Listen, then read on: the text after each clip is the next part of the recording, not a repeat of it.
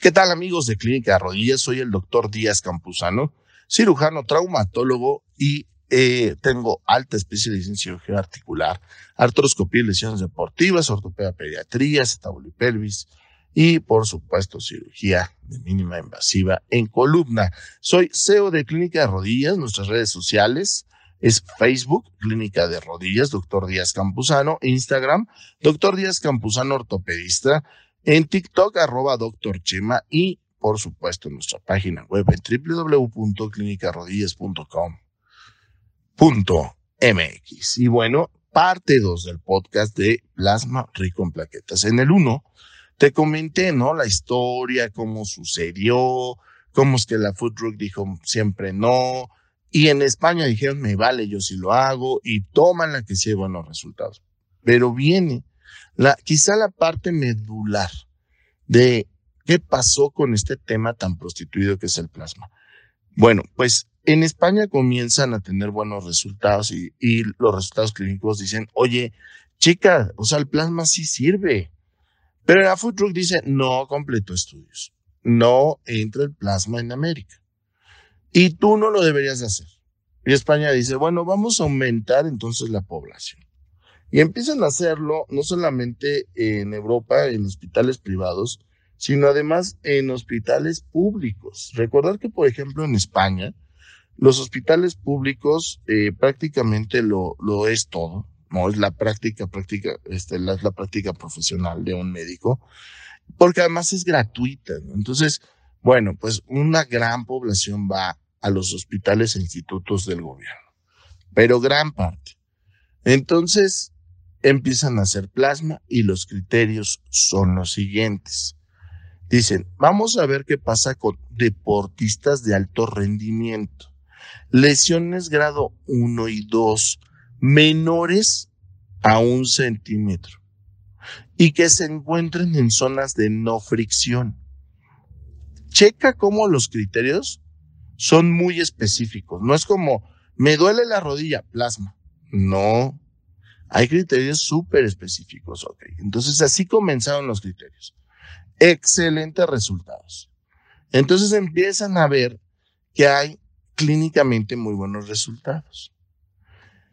Y entonces trasladan de los deportistas de alto rendimiento a los deportistas amateur con las mismas especificaciones.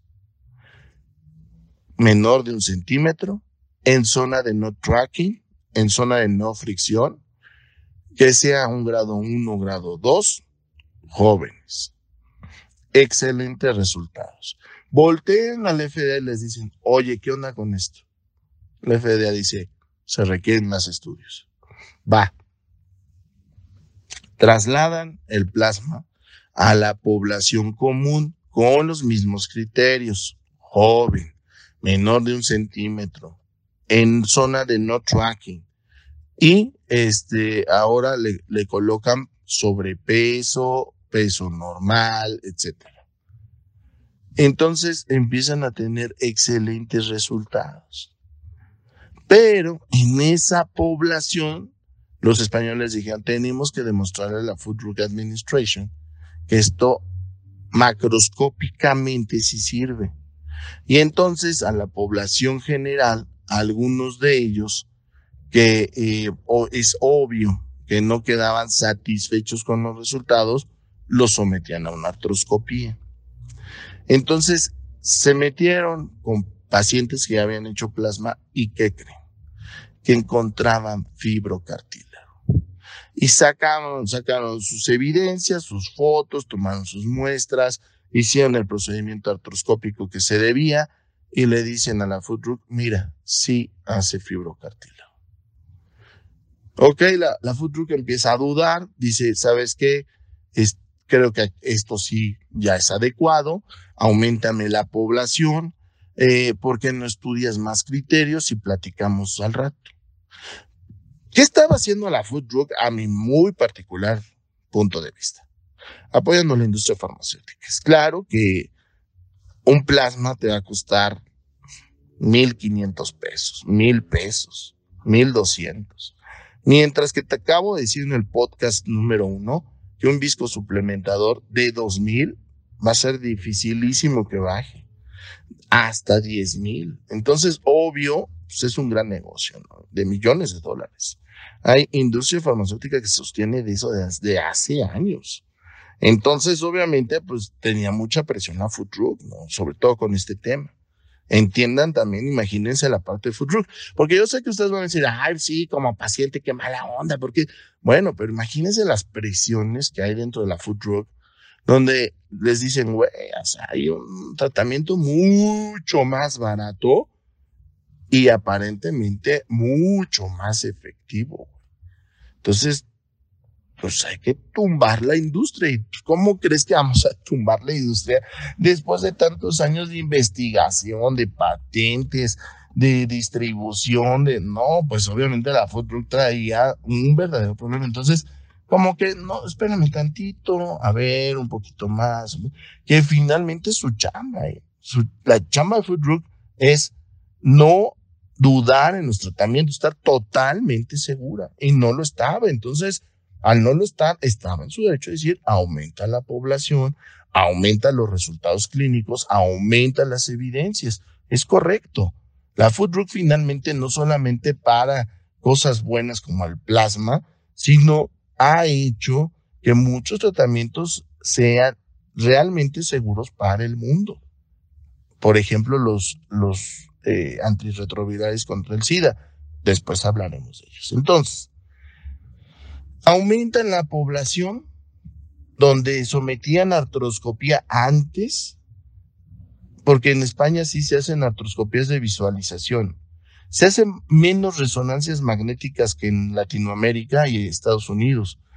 Eh, que hay que recordar que para una lesión del cartílago la resonancia no es sensible ni específica, por lo menos no a niveles aceptables. Estamos hablando de un 78 de sensibilidad 82 de especificidad, no, no es tan bueno. O sea, estás hablando que tienes un 22% de errores. Y créanme, sí se cumple la estadística, ¿eh? y yo creo que hasta se quedan cortos, porque una resonancia también depende de quién la está interpretando.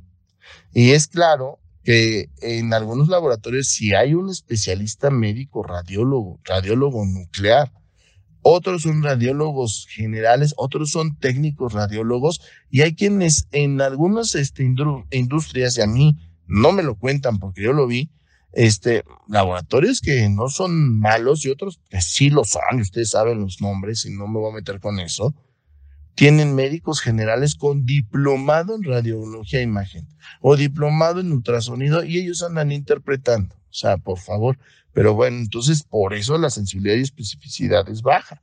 Y en España entran con el artroscopio y ven de manera directa y dicen, la lesión es grado 2, mide aproximadamente tantos milímetros, se encuentra específicamente en este lugar, encontramos una lesión tatata, o sea, te describen todo, ¿no? Salían. Y luego hacían plasma. Regresaban y veían de manera directa si ya estaba cicatrizado o no. Los cicatrizados salían y decían a lo que sigue. Y los no cicatrizados en ese momento los reparaban.